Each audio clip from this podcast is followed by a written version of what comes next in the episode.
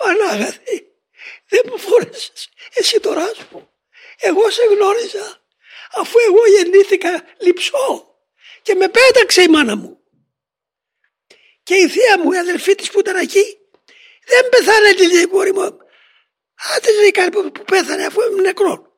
Ακούω να πνίγεται λέει. Και με πήρε το νεκρό. Και με ζωγόνισε ο Χριστός μας. Και του το λέω τώρα. Εσύ κύριε ζωγόνισες το έκτρωμα. Και όχι μόνο με ζωγόνισες αλλά με δίδαξες από βρέφος να ακολουθήσω τον δρόμο των δικαίων.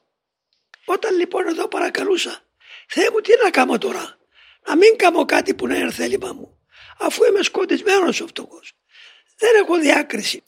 Γιατί θα κάνω αυτό που θέλεις, γιατί θα ωφεληθώ εγώ; Παρακαλώ την αγάπη σου, πες μου τι θέλεις και βοήθησε με με τη χάρη σου και θα το κάνω.